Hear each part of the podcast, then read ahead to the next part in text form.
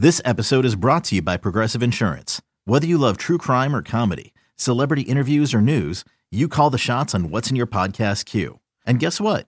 Now you can call them on your auto insurance too with the Name Your Price tool from Progressive. It works just the way it sounds. You tell Progressive how much you want to pay for car insurance, and they'll show you coverage options that fit your budget. Get your quote today at progressive.com to join the over 28 million drivers who trust Progressive.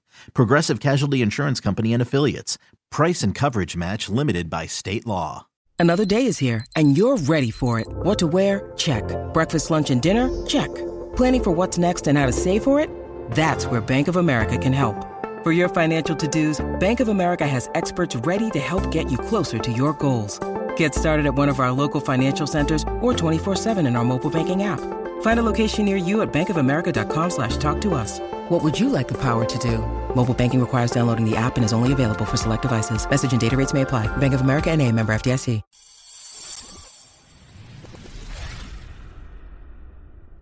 All right, it's time for the Michigan Panic Meter. For those of you new to the podcast, we've got five levels to the Michigan Panic Meter.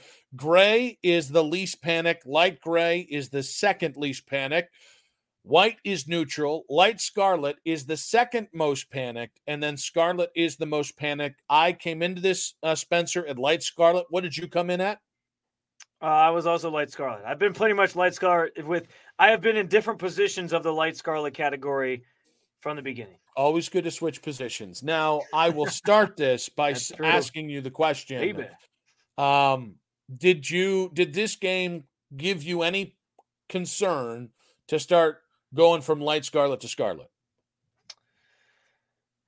Um, it did because again, I, I I watched this one unfold with Kyle McCord, and I felt like he was not playing well, and I was like, how is this guy? How is this guy supposed to beat Michigan?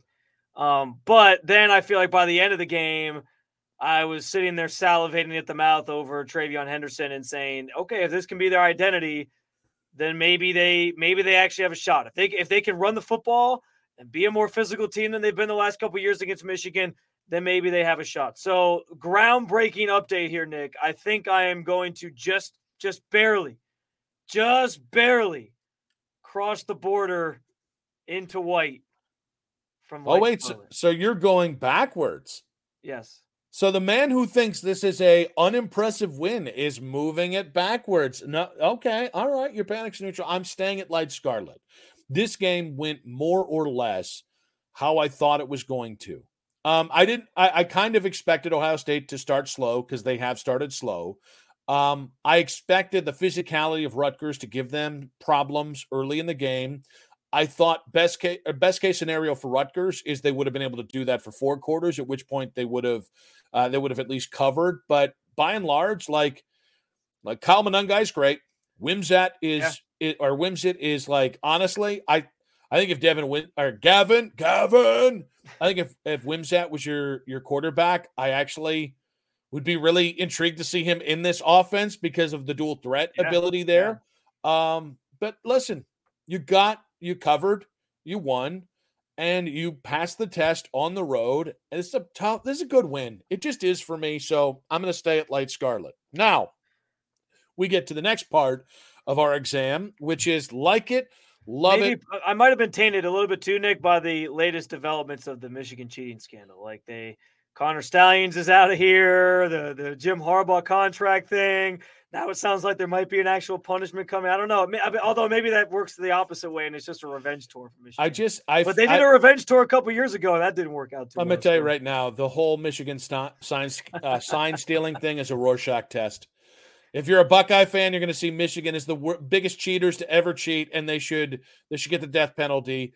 If you're Michigan fans, it's a witch hunt. Like, I the funny thing is, I'm still very interested in it because it's insane. Oh yeah. But to the level that people are like, well, like one day people are like, yeah, I don't think Michigan's anything's going to happen to them. The next day they got their pitchfork out, like they're going to burn it down. I also thought it was funny that like the latest update this well, there was a couple updates this week, but the latest update late in the week was that Michigan now has information that Ohio State hired like a a, a PI who did who who uncovered all this, and it was like, uh, uh, okay, uh, like what like how how does that like prove your like well if they weren't if they weren't cheat if they weren't looking at us cheating then we wouldn't have gotten caught cheating. It doesn't Well- matter who had the pi come to me So but again, this is a report from a reporter in Michigan, but the reason why it actually matters is that according to people in Michigan, the way they would have obtained that information is illegal, which it adds mm. intrigue. But I will go back to I don't know what to believe anymore. I just know it's stupid and this thing's overblown. And everybody overreacting to it plays into the NCAA, which is the worst organization in the history of organizations in sports. I mean, you kind of got to add like the Does in Connor sports. Stalions ever get a job in college football again? Uh, no, but he will get one in porn or OnlyFans. uh, all right, love it, like it, leave it. always I the- will the- start Always the backup player when you when you're out of options, you know. for dudes that look like that and have that name. Not for Nick Wilson. I'll be working at McDonald's. Okay. If radio doesn't work out, I'm going to McDonald's. If Connor Stalions fails at football and is a bad spy, he's going to show his dingaling on the internet. That's how this goes. It's again, nobody ever said life was fair. Somehow the show always takes a turn towards porn. I don't know how. Towards dingalings. I mean, who'd have thunk it? My love it this week was the ground battle between Monangai and TreVeyon Henderson. 287 yards combined between those two running backs, 350 plus total yards because of TreVeyon's 80 receiving yards today. Um, listen, it's great to be in the situation where we are, Spencer, where I got to see two elite running backs go head to head. And fortunately, the team that I like won, but there is nothing to be ashamed of. Kyle Monangai is a real Yeah, deal. And if I was, here's the thing, it won't happen because Greg Schiano would murder them.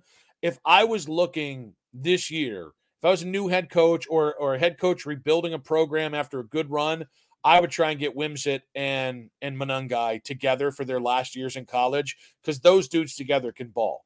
Who? What is your love it? Uh, well, I mean, it's it's pretty easy to go with with uh, Henderson um, as an option, but I I, I was going to throw out the the Hancock interception as well. I just I look back at that moment, man, and that was such a pivotal point in the game. You have Rutgers driving down, and it feels like momentum could be swinging, even though they already had the lead. If you don't get that interception there in the pick six to make it fourteen to nine, it felt like it swung momentum very much back in Ohio State's favor. I don't know what this game looks like without that, especially if, if Rutgers goes and scores a touchdown there. So I, I just thought that was such a pivotal point in the game. I gotta love it, man, because again, I, I think it, it, it could have gone much differently if that play doesn't happen. Well, and in fairness to what you just said, you know, like last week against Wisconsin, there's probably four or five minutes that swung the game. This was the play. If Yeah. this doesn't happen, it probably is closer uh, a closer game. And I don't think I don't think there's any scenario that Ohio State actually loses the game, but it would have been a lot more uncomfortable. And I think the win would have looked a lot more ugly. My like it today. Uh, with this win, Ohio State now has 37 straight wins against unranked opponents, Hmm. longest in the nation. I grew up in the Jim Tressel era, and I love Tress, so this is not a thing against him. But I'm used to the Purdue loss, uh, the the uh, the spoiler makers. I'm used to the odd Illinois loss. Um, even Urban, man, like Urban, kind of had a stretch where it felt like he would do weird stuff against uh, bad teams. So Ryan Day continues to beat the teams he should beat, uh, especially the unranked teams, and he hey he covered again. What's yours? Yeah, it's a good stat. Uh, I was going to throw out just a third down defense. Rutgers at one point they were 0 for 6 on third down. I think with like 6:37 to go in the third quarter or something like that. They hadn't converted one. I, I might have missed the. I might have had the number off slightly there, but they were 0 for whatever they were. Um, and then they finished the game just 4-13. And Ohio State's had one of the better third down defenses in general this year. I, I know, kind of beating the dead horse here with how good the defense has been on certain statistical categories. But I, I, I tell you, Nick, like when I when I think about what a good defense is in any level of football, you know, you used to look at like, oh, well, they give up a lot of rushing yards. That's not very good. Or they stop teams rushing. The two big ones I look at every time are third down defense and red zone defense. Are you forcing field goals and keeping teams out of the end zone? And are you getting off the field when you have a chance to get off the field? More often than not, Ohio State is getting off the field. I think that's a huge, huge thing, a huge identity and staple of this defense and this team. And if they can keep that up down the stretch here, I think it's it's a stat that gives you a chance against Michigan if you're if you're good at that. Um, it's a stat that gives you a chance against anybody if you're good at that. So I, I really walked away liking that a lot. My leave it is time of possession. Rutgers uh, out gained you time of possession. Um, out timed you. I don't know. 35, thir- uh, 35 15 time of possession for Rutgers, 24 24 for Ohio State. And by the way, those numbers looked really ugly about halfway through the third quarter. Yeah. So, I mean, I guess it could be worse, but that was my leave it for today, Spencer. No, this I, I'm actually glad you brought that up because I meant to earlier. Uh, yeah, the, the time, it was obvious today that Rutgers had a, a plan of how they were going to beat Ohio State. It was listen, we know their offense is more limited than previous years because their quarterback. They usually need a while. It takes them a long, long time to kind of get things going offensively for the most part. So they knew like if we restrict how many possessions they actually get, and they weren't able to cash in, but if you cash in, like that seems like the way you beat Ohio State for sure. Like they kind of laid a blueprint here that has me a little bit nervous about teams moving forward. But um, my uh, leave it in that vein of taking some time to get going offensively. I just the first quarter and first half offense this year has been just absolutely diabolically bad. Ohio State is 84th in all of college football in terms of first quarter points on average. They're averaging 4.7 points in the first quarter of the season, Nick. Like that is really bad. They're averaging 15 points, which is 45th overall in all of college football for the entire second half or the entire first half, I should say.